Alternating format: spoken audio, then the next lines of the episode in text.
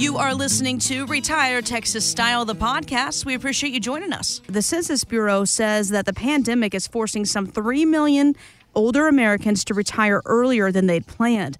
So, my question is Have you seen this with your clients, Steve? And if so, how do you work with them to make sure that they are ready? Well, I think that's really important. You know, people come see us and we start talking about timelines. You know, if you retired today, this is how much money you would have, and this is how much income you could have that you would not outlive. So it's so important to not to talk about how much money you have. People kind of beat their chest and love to talk about that. It's how much income you can have each and every month that you can't outlive.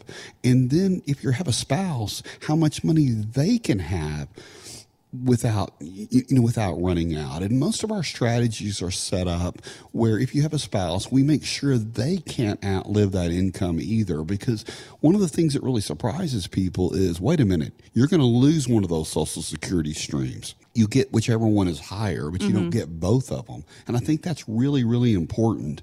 We also have to look at different things such as the teacher retirement system, TRS. It's not just teachers. A lot of people working for the government have TRS. Wait a minute. One's on Social Security, one's getting on TRS. Well, wait a minute. TRS does not coordinate with Social Security you're going to lose most of that except about three or four percent. What's going to happen to that? You know, what's going to happen to your income? What we have to look at is all the roadblocks along the way. Where are you going to lose that income? It's so important. You know, one of the things, Jess, I've really learned over the years is it's really not much cheaper for one person to live than two. Mm. People think it is, but that's not the case first of all, you're exactly right here, talking about different streams of income, whether it's TRS if you're a teacher or Social Security. Uh, basically, just making sure that everything is accounted for and understanding your plan moving forward.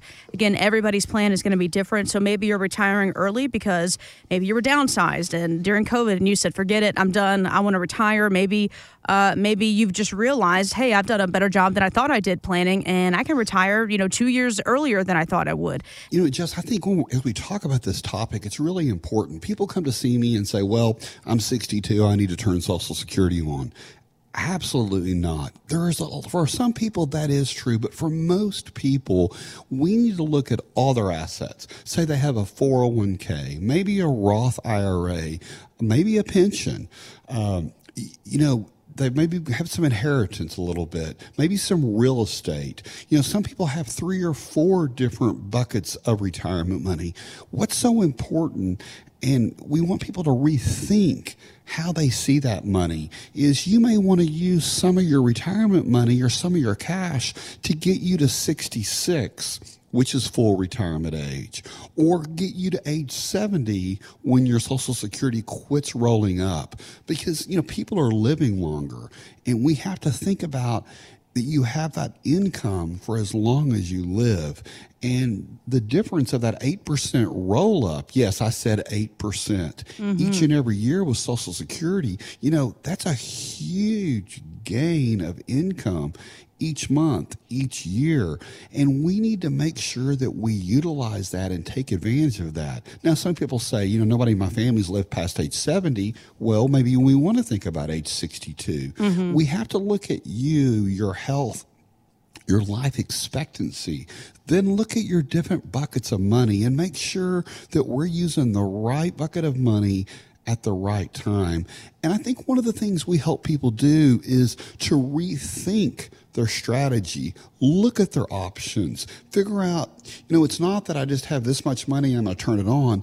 We need to figure out, you know, sometimes the income, if it rolls up a couple years at six and or seven percent with our strategy, it's a lot more than you would have if you just turned it on or mm-hmm. waited to roll that money when you're retired. What we do a lot of times is help people, you know, roll their money out of their retirement plans. And people are shocked. Can I do that? A lot of plans at 59 and a half can do that or an old 401k that's sitting there earning nothing or an IRA. You know, one of the things that people forget is, oh, that money's at risk. I never thought about that. You know, it's so important to take care of each little basket of money. I like to think about a row of Easter baskets. You know, they all have different eggs in them. They have a different color of grass, mm-hmm. you know, in them and different colors. We're going to figure out the right basket of money I like to it. use at the right time. It's paramount it's really funny. And then we're going to look at your debt. If you have some debt, you know, how are we going to address that debt? Then we're going to look at your emergency money. And people say all the time, Steve, I don't have six months of emergency money, so there's no reason to talk about it. Mm-hmm. There's so many ways that we've helped our clients do that. And, you know, and then one of the neat things is we we have a lot of people that working with three generations. You know, I mean, we're working with, you know, back in the 80s, I started working with their parents, and then their kids came along and said, Steve, can y'all help us? Absolutely. And then their kids. And you know, one of the things that's really important, especially with all these things changing with the state taxes, is how we're going to pass that money on, what's left, to the next generation and pay the least amount of taxes. Um, you know, I think that's so important. You know, one of the things I've learned about money, Jess, is mm-hmm. that it's funny. People say, you know, if I tell my kids that I have any money, they're going to want it. Well, tell your kids how you were so good with money. Teach them those life lessons about money. You don't have to have them tell them you have money, but show them those small things you did. You know, something else you just you just touched on here, taxes and oh, how taxes. are taxes going to impact your financial future, that income plan, your retirement plan, uh, your estate plan. I mean, taxes are kind of up in the air right now. President Biden has, you know, said, oh, he's going to tax, you know, small businesses. Oh, he's going to tax, uh, you know, the people that make 400,000 plus. But at the end of the day, guys, it's going to trickle down. I mean, it's no one is safe, basically, right?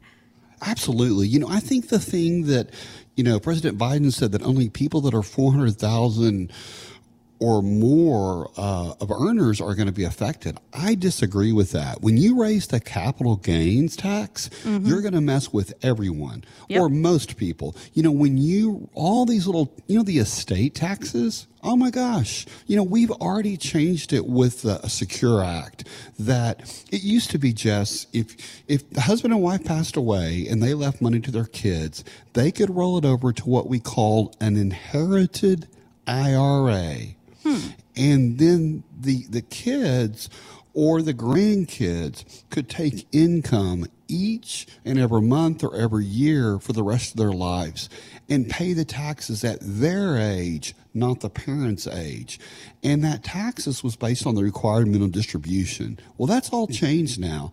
In most cases, all the taxes now have to be paid within 10 years. So let's just say I'm 50 years old. I just inherited my parents' IRA.